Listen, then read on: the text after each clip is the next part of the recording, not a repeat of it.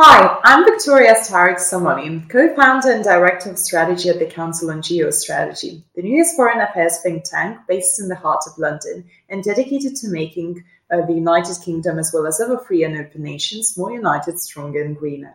And this is Geostrategy 360, our weekly podcast which discusses current geopolitical and environmental security issues with politicians, government and military officials, business people, and experts. The CCP's current prioritizing of national security and tightening of controls on officials, academia, media, the internet, and society in general are taking the PRC back to the third quarter of the 20th century. The atmosphere of control, fear of punishment, nationalism, COVID 19, and quarrels over its origins have all contributed to making officials and others increasingly distrustful of foreigners and unwilling to talk openly. And one of the most important trends witnessed across the tectonic geopolitical flux of recent years has been China's growing assertiveness and aggressiveness of its foreign policy.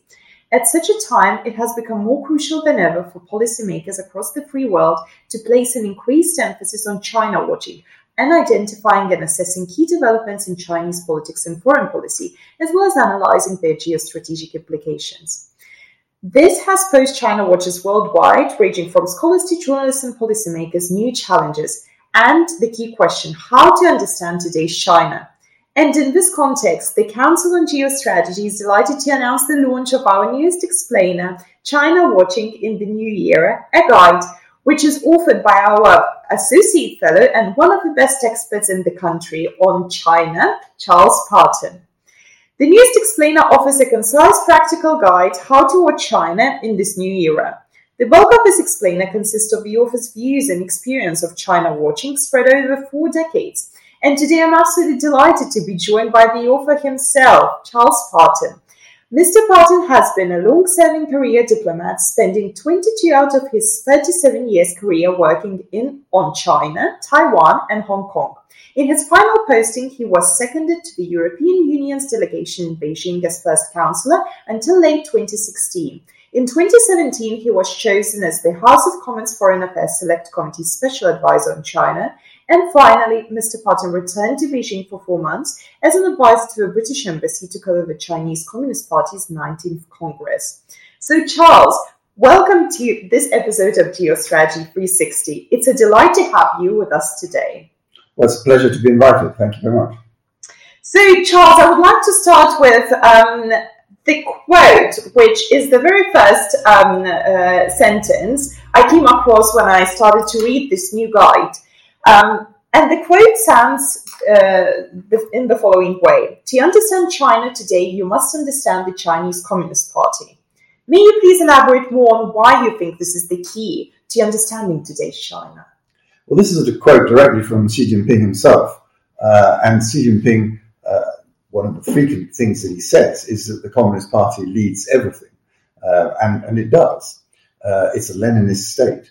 Uh, so, so party is in every aspect of government, setting the policy and increasingly um, monitoring it and ensuring that it comes out.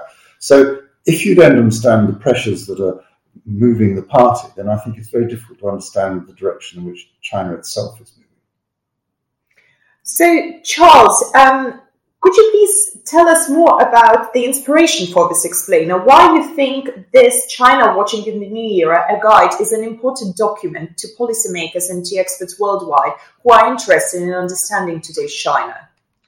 Yes, I mean, if one looks at the, the recent history of China, um, it, has been largely and, until the sort of, I would date it actually 2008, but we'll come back to that. It's been an, um, a story of gradual opening up from a China that was completely closed, particularly uh, in the Cultural Revolution, um, to one that was increasingly transparent and open.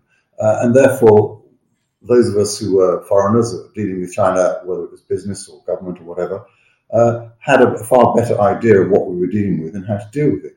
But since 2008, the Communist Party has really tightened up on uh, society generally, and so that I think that uh, you know the expression totalitarian is, is increasingly a valid one, uh, and that's included a very great clampdown on all sources of information, and because I think quite often because of the, the fear or the pressures on the individual officials themselves, um, an unwillingness to, to from the, on their part to be open with China. And therefore, we've got to find other methods to find out what's going in China because China's importance is continuing to rise uh, for good or for ill. Um, and if we don't understand it, we're not likely to make the sorts of policies that are in our interest in dealing with China. Um, and, and, that, I think, was uh, the basis of, of, of, why, even five years ago, when I sketched out some of the ideas for this paper, actually, um, that, that, that it was dawning on a lot of us that this was a problem. So, Charles, well, the importance of knowing, understanding, and anticipating the PRC will only increase, as you say. And whether its rise continues or it hits turbulence, we still need to become more PRC literate.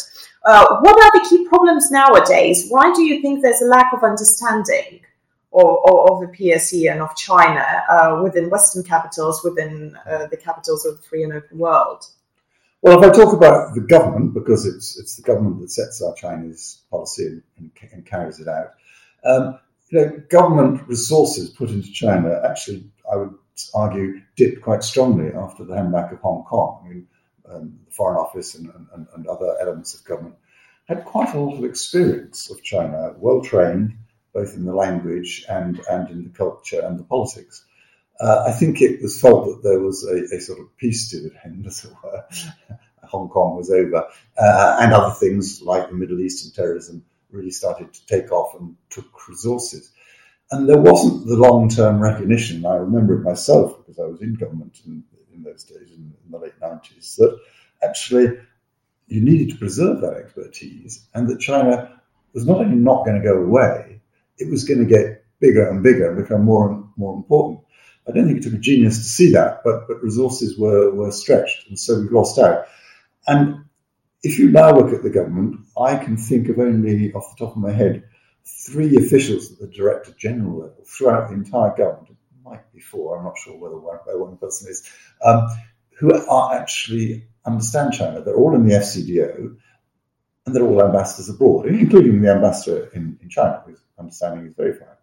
Um, but she's not in Whitehall. There's nobody in Whitehall.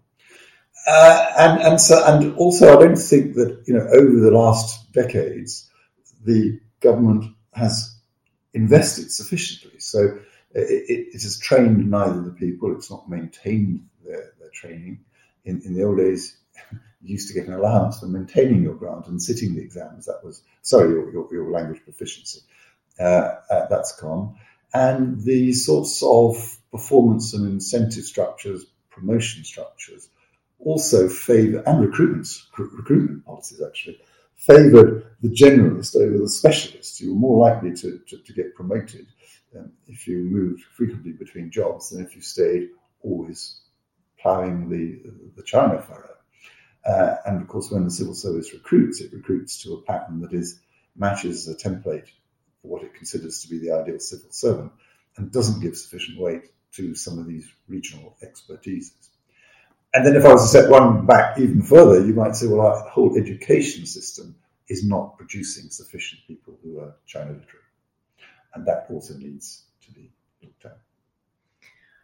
Let's dive straight into your guide. What are the key components um, which, which compose this guide and what we should be paying attention to when we start reading this guide? Gosh, well, that's an enormous question. I mean, I, I suppose you could say that the um, nostrums that I put forward for dealing with the, one might say, crisis in understanding of China, um, divide into two. So the first part is, is, is, about the sort of new methods of dealing with it and, and, the importance of open source intelligence, of doing the sort of work that um, some of our think tanks, both here in the States and Europe, have done, where they go into stuff that's on the internet a whole variety of sources, um, pull all the stuff off and come up with the most amazing pictures, uh, you know, verities about China and, and the work of people, uh, including the BBC, for instance, but, but other scholars, Adrian Zenz is an example of what they've done in Xinjiang and the picture, the very accurate picture they painted of the concentration camps and the crimes against humanity there, has all been done through this sort of work because access to officials to talk about Xinjiang yes, you get the occasional leak of documents, but a lot of it's been done by remote sensing satellites, looking at tenders for, for, for business uh, and other things on the internet. And indeed, work, very good work, for instance, on sanctions, China's sanction breaking uh, vis-a-vis North Korea. So I look at that sort of in, in a fairly brief way, but I want to highlight the importance of open source. But then the other point of the paper is to say, look, uh, we had all these old skills before in the days when China was relatively closed, before it, it opened up. Um, and we're going to have to go back to that because China's getting back to a closed, closed system. So the ability, because the, the Chinese Communist Party still has to tell its own citizens what to do, what it's doing, how to do it. And so if you read the documents, the regulations, the speeches, the explanations, the of your explainers that the party puts out in its own um, uh, papers and think pieces, um, um, ideological magazines, etc., uh, you can obtain a pretty accurate view of what's going on, as happened you know, decades ago. We did. It requires certain skills, and those have to be recovered, and it requires a very definite diligence, um, and of course the incentives to, to get that diligence and those skills. Charles, um, what are the key recommendations you outline in your paper? Well, it relates very much to, to, to those two areas the, the, the open source intelligence and, and, and reviving those old skills.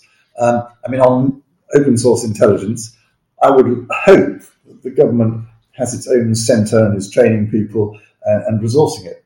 Actually, I don't think they are.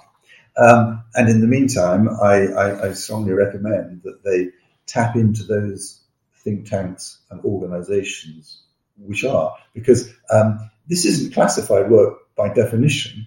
And not only can you uh, obtain some very clear pictures of what's going on, but because it's not classified, you can actually disseminate it um, much more widely. The, the, problem with traditional sort of intelligence is, is it's highly classified and only very few people see it. Um, this doesn't need to be.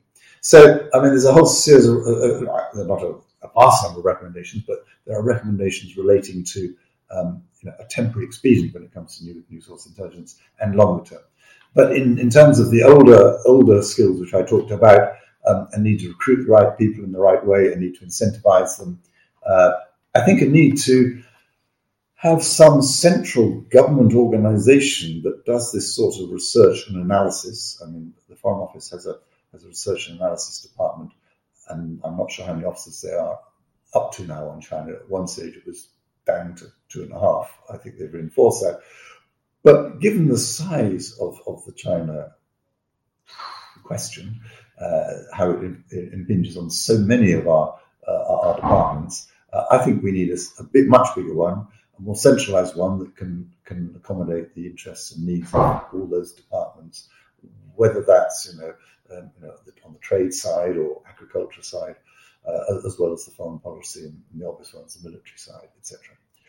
Um, so it's to do with that, and and the need also because government resources are not infinite, but you can buy in expertise. You can talk to the right people on the right subjects and, and, and get them to prepare think pieces and papers for you, etc. So it's that sort of theme. Do you feel that these issues are currently being addressed enough?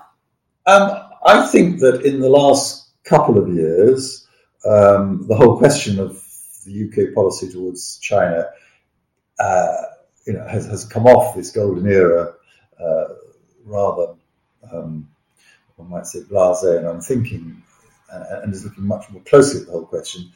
And indeed, not just the, the legislation and the instruments and the bodies and the resources that need to be set up, but the, the whole question of how you approach China, the sort of thing that I've talked about in my paper. But I think there's a long, long way to go, um, and a relatively short time in which that long distance has to be travelled.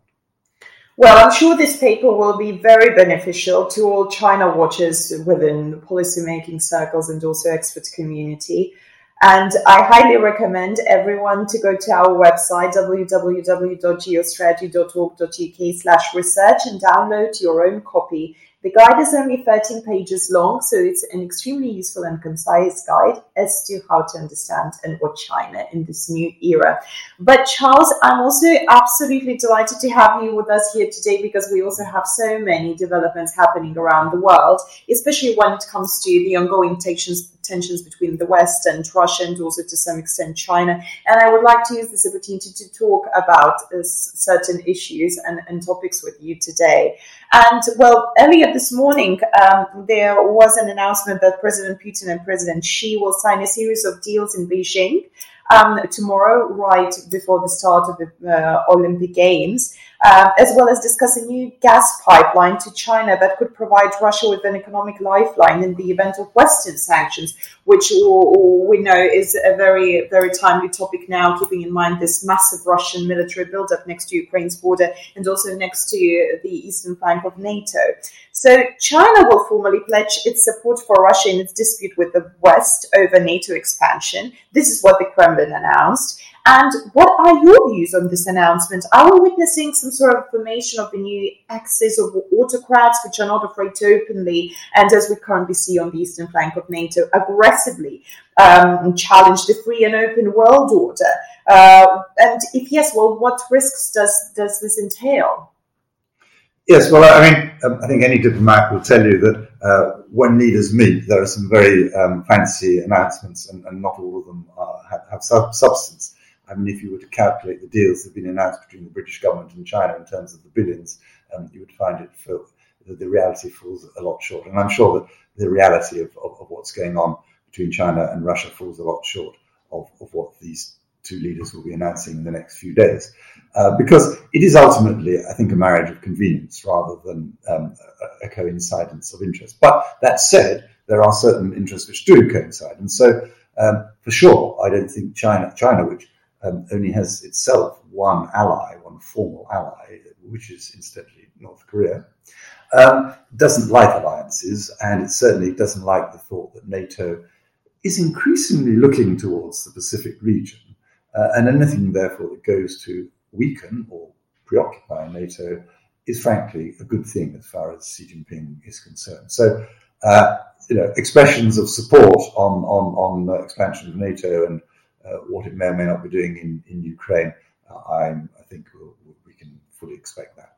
Um, but that's a long way short of actually approving of any invasion, which would, would I think, be very much against um, China's interests.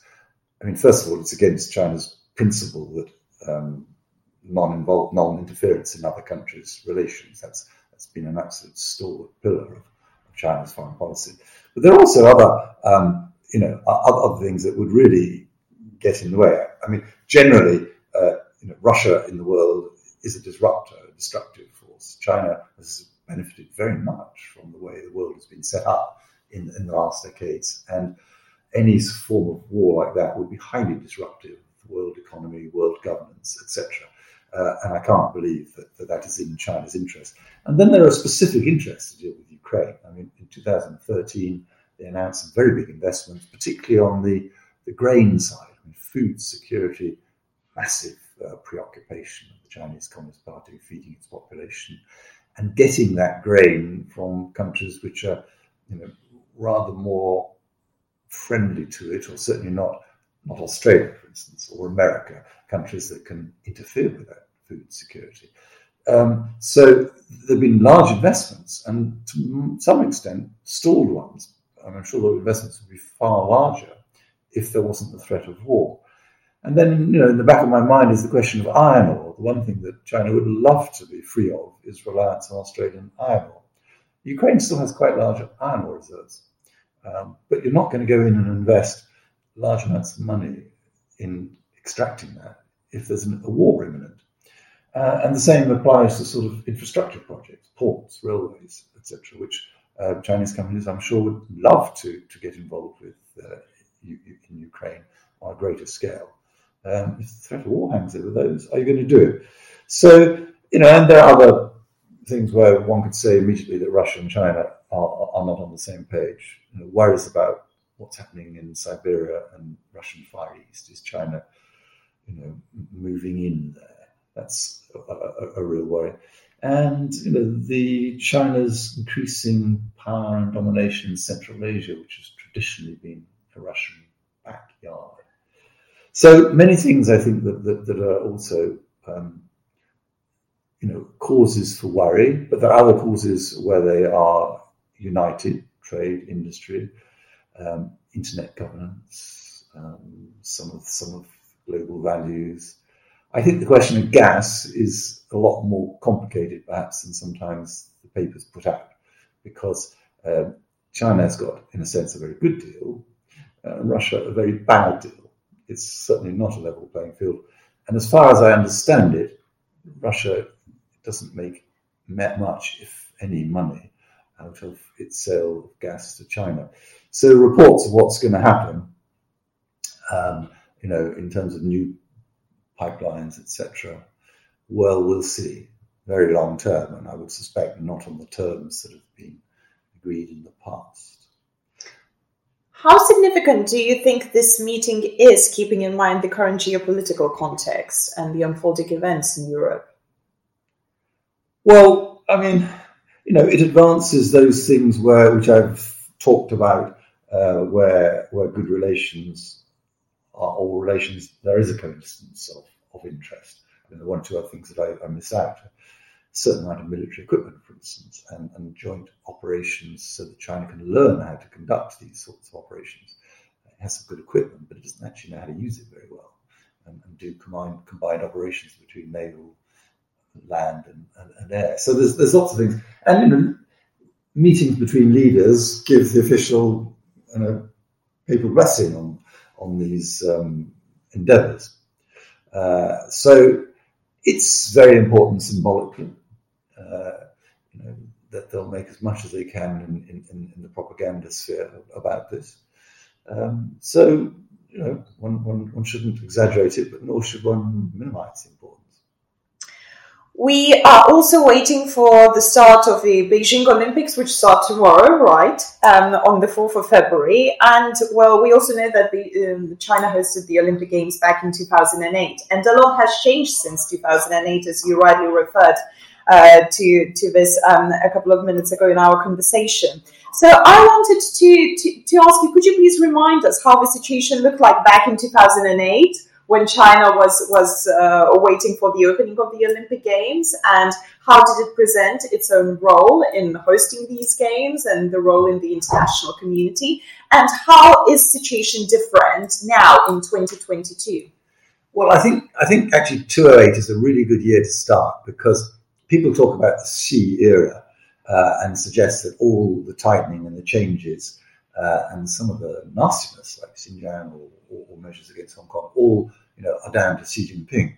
But actually, if you look at this uh, in, in, depth, it all started much earlier than that. I mean, the party, prior to Xi Jinping even being chosen as, as the general secretary, um, realized that things were, in a sense, going to have in a handcart. Corruption was getting out of out of uh, out of hand, and uh, the growth of entrepreneurs and the freedoms were eventually going to lead to the demise of the party. And so they started pulling things together. At the same time, of course, China had been rising, getting far more um, uh, prosperous uh, and militarily strong and strong in many other ways.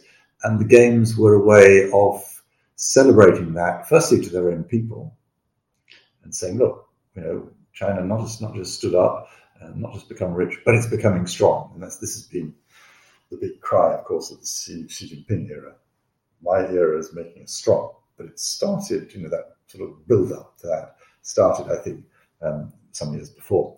Um, so it domestically made a, it, made a very good propaganda, but it also said to the world, um, and, and, let's not just look at that through through our Western, by which I mean European, American, Japanese, Australian eyes, but through the eyes of Africa or, or Latin America or other countries in Asia and the Middle East. Made a very strong statement to them, um, uh, which has been you know quite useful geopolitically uh, in many ways to, to China. So I think it's worth dating it from then. Now, of course, we, we, we are, what are we are, 14 years later, is it? Yes. um, maths not being my subject. Um, and the situation is, is very much changed. Not only is China stronger, but the the attitude of the liberal democracies towards China has undergone a very great change. Um, this, and, and also it's taking place in, in, in, a COVID atmosphere, which we could talk about the whole COVID problem and how that might um, develop over the next year or two.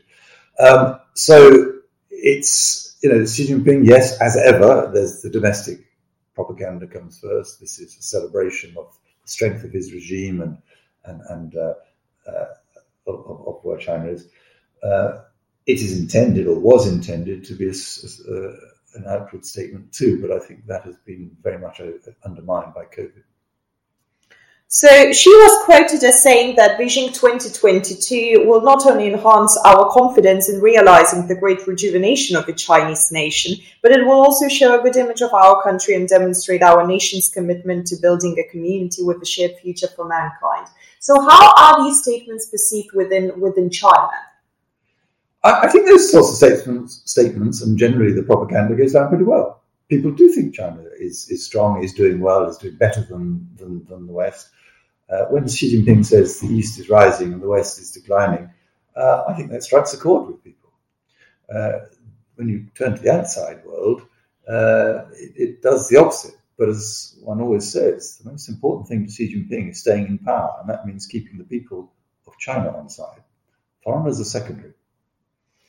Um, well, Xi, of course, and his government has have been trying to brush off as much as possible any criticism from human rights activists, um, key policymakers around the world, um, including well, President Biden, who who was uh, portrayed as someone trying to keep China down um, by by Xi and his government. Um, how vulnerable is the regime to this sort of criticism, and how much does domestic audience listen to this outside criticism? Does it reach the audience at all? Uh, and and if, if yes, to what extent? If not, why? And well, of course, the, the, you know, the Communist Party has very extensive um, filtering powers, should we say, censoring censoring powers. So um, the, the the wind that's blowing across the, the Pacific or across from Europe um, does not blow this nearly as strongly in, in China as it does in our own own countries, for a start. Uh, secondly, as I said earlier, I think that most Chinese are very proud of where China is now. They recognise the problems in, in China, but but they're also very very um, you know they're appreciative of, of, of, of, the strength of China. So um, it doesn't necessarily sink sink in uh, in, in, in, the way that um, you know, some people might presume. But um, you know, how important is it to Xi? Of course, it's important, but there are many other ways that, or many other aspects that are far more important to Xi. Because if you start from the premise, as I do, that the most important thing to the Communist Party is to stay in power, because the consequences of losing it are very, very serious, individually and personally, as much as anything else, then you have to, and because everything is laid at the door of the Communist Party, good or bad, you have to uh, ensure that there is stability, no protest, that your power is legitimized. And it does that through, in, in, as I explain in the paper, um, six ways. Primarily economic prosperity, but also uh, territorial integrity. We're returning China to its, its, its rightful borders. So Taiwan has to come back. We've got Hong Kong back, Xinjiang, you name it but but also making China great again, at the centre of the world as it should be. Respect for China's culture. You know, only the Communist Party has the right form of governance. Look at the mess as a result of Brexit or, or Trump or, or, or, the way they can't deal with COVID or whatever. Uh, but we we have the best form of governance. And, and finally, you know, only the Chinese Communist Party can solve the two two biggest problems: pollution and inequality. Now, you can pick holes in all of those very easily, but but um, if you're Chinese, you probably don't won't. Certain countries have announced diplomatic boycott. So um, the countries, of course, will include uh, ourselves, the UK, the United States of America, Australia, New Zealand, a couple of others. How important is this step, and how has the uh, Xi's regime reacted to it? Well, I think it's uh, personally, I think it's very important. I've always been a supportive of the athletes taking part. Uh, I studied classics, and, and, the great thing about the Olympic Games is it didn't matter how much the Athenians, the Peloponnesians, and, uh, sorry, and, and, the Spartans and the Corinthians were beating the hell out of each other. Um, every four years, they downed weapons and, competed, and then a week afterwards started killing each other again. Um, I think athletes should should be allowed to compete, um, but I don't think that um, governments should be attending. And I'm in a sense disappointed that the list is actually quite small. Uh, I think uh, businesses have some very dirty consciences when it comes to the sorts of sponsorships that they've given. And I sincerely hope that television companies, etc., concentrate purely on the events and do not in any way magnify or transmit the propaganda that is going to be um, broad- broadcasted. There's a second part of your question. Forgive me. I... Uh, no. Um, yeah.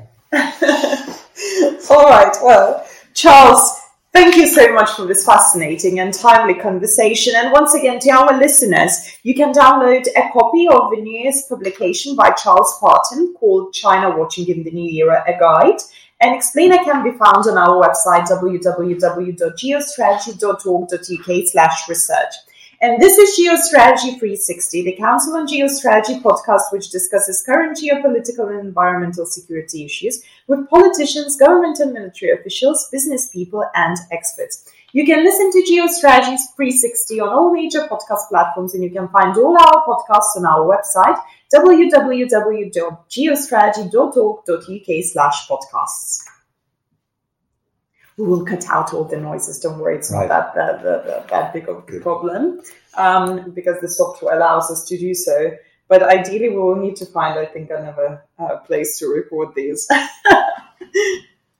right, let me Um, just text Richard um, that we are done here. Thank you so much, Charlie. No, That was okay, so let me just check I the time because I'm not wearing a watch.